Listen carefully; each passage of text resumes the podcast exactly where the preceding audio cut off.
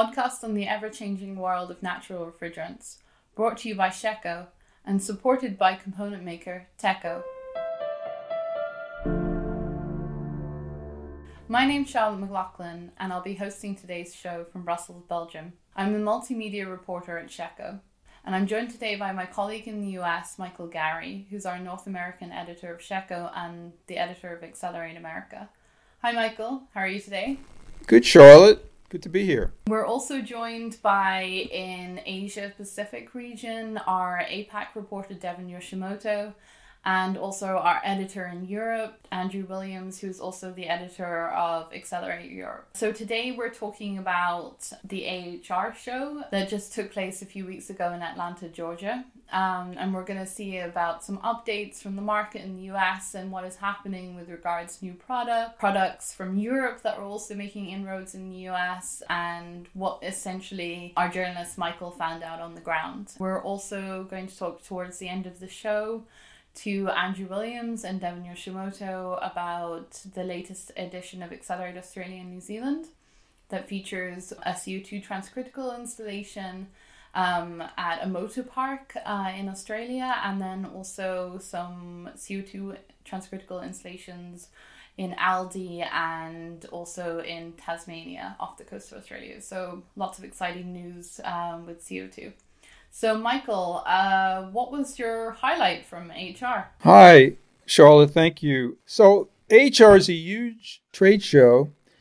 Um, you know, it covers an enormous exhibit area, attracts thousands and thousands of attendees. Um, really, one of the biggest uh, HVAC and R trade events uh, in in the world. Um, a lot of it is focused on um, air conditioning, um, but still a lot of shecco's uh, partners uh, who make uh, manufacture natural natural refrigerant equipment were were on hand to talk about some developments um, there. Uh, they tend to get somewhat overshadowed by the rest of the expo, but still uh, they are promoting important natural refrigerant products which I will briefly touch on. And also, some of the um, educational sessions covered important uh, policy uh, developments going on here, particularly at the state level.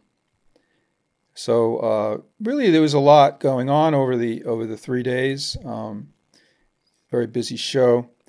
From the manufacturer's side, uh, was there a new equipment launched, or uh, are they telling you they've got more units than ever before on the market? Are there European manufacturers also there? There are some Europeans at the show. One of them is actually South American, Brazilian, Embraco, but they have a, a important presence in Europe and everywhere in the world. Bracco is there talking about a new um, variable speed compressor for R290 uh, that John Prahl, who's an executive uh, at Embraco, who I interviewed, said is taking off now in North America. Of course, uh, variable speed improves the efficiency of the units, of the uh, refrigeration units that use R290 in supermarkets. And the new one is 20% higher capacity than previous models. It's a good way to achieve energy targets. And uh, I should note that um, I'm doing a big cover story on hydrocarbons in um,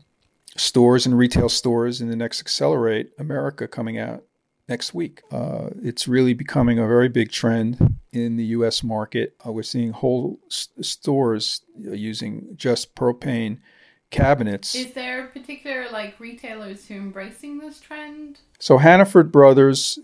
Hannaford supermarkets in uh, Maine and New England is um, testing uh, these new Hussmann um, Micro DS uh, propane cabinets in uh, for its entire frozen lineup in two stores, and they're also seeing it as a as a, a good way to retrofit cabinets in existing stores. So it's a very exciting development. Companies like Lidl and Aldi, um, Target, and others, Whole Foods, are moving forward with a lot of these cases with R290. And so that's uh, an exciting development. Um, I also spoke to Tecumseh, which is an American company that exhibited at Chillventa, has an important European presence. And the uh, fellow there, Jeff Fordeck, uh, who's director of strategic accounts and global product management. And um, he's talking about how, even though, you know, these cabinets uh, are limited to 150 grams right now, and that may change, of course, but 150 grams has, gone much further than people thought because the uh, manufacturers have redesigned uh, some of the equipment to use smaller diameter condensing tubing, for example. So it, it's really um, uh, a very important trend that uh, these um, R290 compressor people were talking about at AHR Expo. And also, just in brief, uh, briefly want to, in passing, mention another important thing that wasn't at this show, but uh, you know, the EPA raised the charge limit for home fridges uh, of hydrocarbons to 150 grams from 57 last year. That's opening the market here.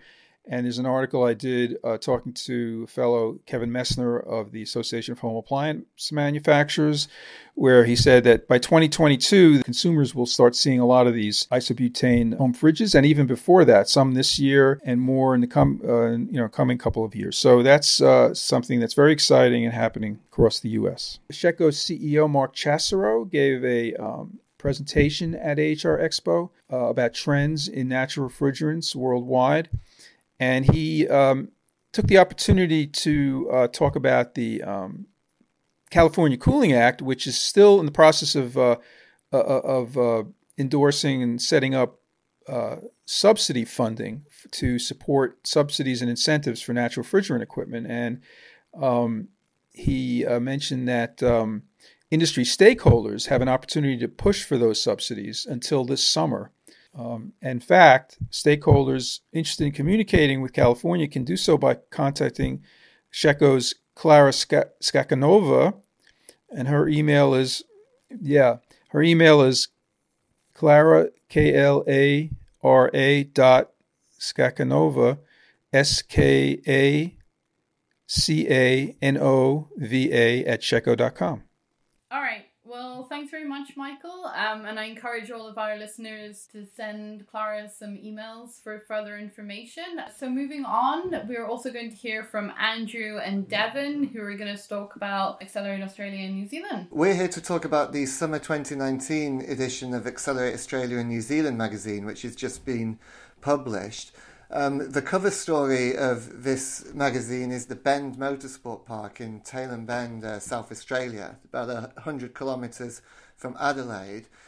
First of all, let's hear from John Domino. He's the Chief Operating Officer of Peregrine Corporation Infrastructure, uh, part of the Peregrine Corporation, which owns the Bend, um, about the, the motorsport park and some of the sustainable technologies uh, that are being implemented there. John. My name is John Domino. I work for the Peregrine Corporation Infrastructure. Uh, I am the Chief Operating Officer. Um, I've also been involved in the delivery of the Bend Motorsport Park, which is arguably the world's best motorsport park. Um, in delivering this project, we've partnered with uh, a number of private and public organisations. Um, the um, University of South Australia, um, as well as Glaciem, have been two partners of ours where we've adopted a number of sustainable initiatives, uh, one being in refrigeration technology, uh, where it's been both uh, energy efficient uh, and sustainable.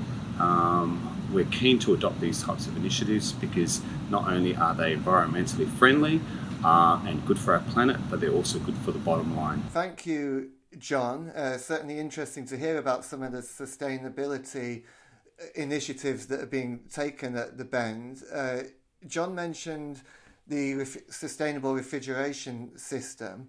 Uh, obviously, we focused on this quite heavily in the magazine story that's just been published. Uh, Devin, the author of that story, is here with me now, and perhaps he can go into a bit more detail about the natural refrigerant uh, CO2 side of things in this system. Yeah, um, thanks, Andrew. So, as John said, uh, John is uh, the chief operating officer of Peregrine Corporation Infrastructure. So they're the lead developers of the Bend Motorsport Park project, which is a really, really big deal for South Australia because it's a major, major motor sport facility where they're having major events now for um, races with touring cars, um, motorbikes, um, that sort of thing. So they're having a lot of people going down to South Australia for those events now.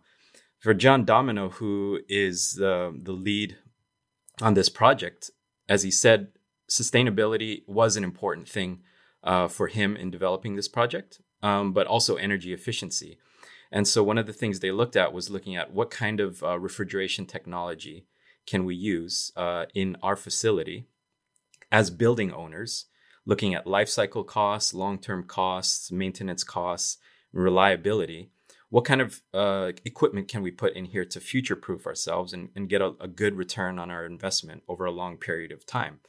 And so what's really interesting here is that they partnered with a another local Australian uh, company called Glaciem Cooling Technologies, who's run by uh, a man named Julian Hudson, um, who actually developed and has been working on developing a, a very innovative CO2 system that is specifically designed for the climate in Australia, which is experiencing, as we all know right now, very, very high temperatures. Yeah, thanks, uh, thank, thanks, Devin. You mentioned the, the warm uh, climates being in the news. Uh, yeah, indeed. I mean, temperatures hitting sort of the mid uh, 40s uh, currently in, in South Australia. Obviously, uh, this is a big a, a, a, big deal for CO2 based uh, refrigeration systems that the system here is being shown to perform and handle these kind of temperatures. Um, maybe you can tell us about some of the innovations that are allowing this to happen. Yeah, well, I, I just spoke with Julian the other day, uh, you know, a couple weeks after we finished writing the story, and he is very, he sounded very confident, and he said that he's very confident that the uh, particular innovation they came up with for this system will be able to withstand and, and helps the, the system run efficiently in this temperature. And what they what they have been working on and what the the system is based on is what they call dew point cooling technology, um, which is indirect evaporative cooling. And um, basically, what what we can compare that to is these other uh, new technologies that are coming out these days for CO2, like parallel compression, ejectors. We've we've talked about this type of technology before, and this is just another um, alternative to that technology. But what it does is it keeps the CO2 from running in transcritical mode. So we've talked about this before. If CO2 runs above a certain temperature and it goes running into transcritical, the efficiency, energy efficiency, efficiency drops uh, significantly. So this keeps the whole system from running in transcritical mode and keeps the temperature um, of the refrigerant down below that transcritical point. So then they're able to run the system efficiently, uh, efficiently, even if the outside temperature is reaching what is it, 46 degrees, 45, 46 degrees now in uh, South Australia. Thank you, Devin. Yeah, the dew point uh, CO2 system sounds very interesting and uh, something new that we may not have heard the, the last of. Uh, in addition to that, there are a few more innovations uh, in the system in use at the Bend. Uh, it incorporates 100 kilowatts of thermal energy storage.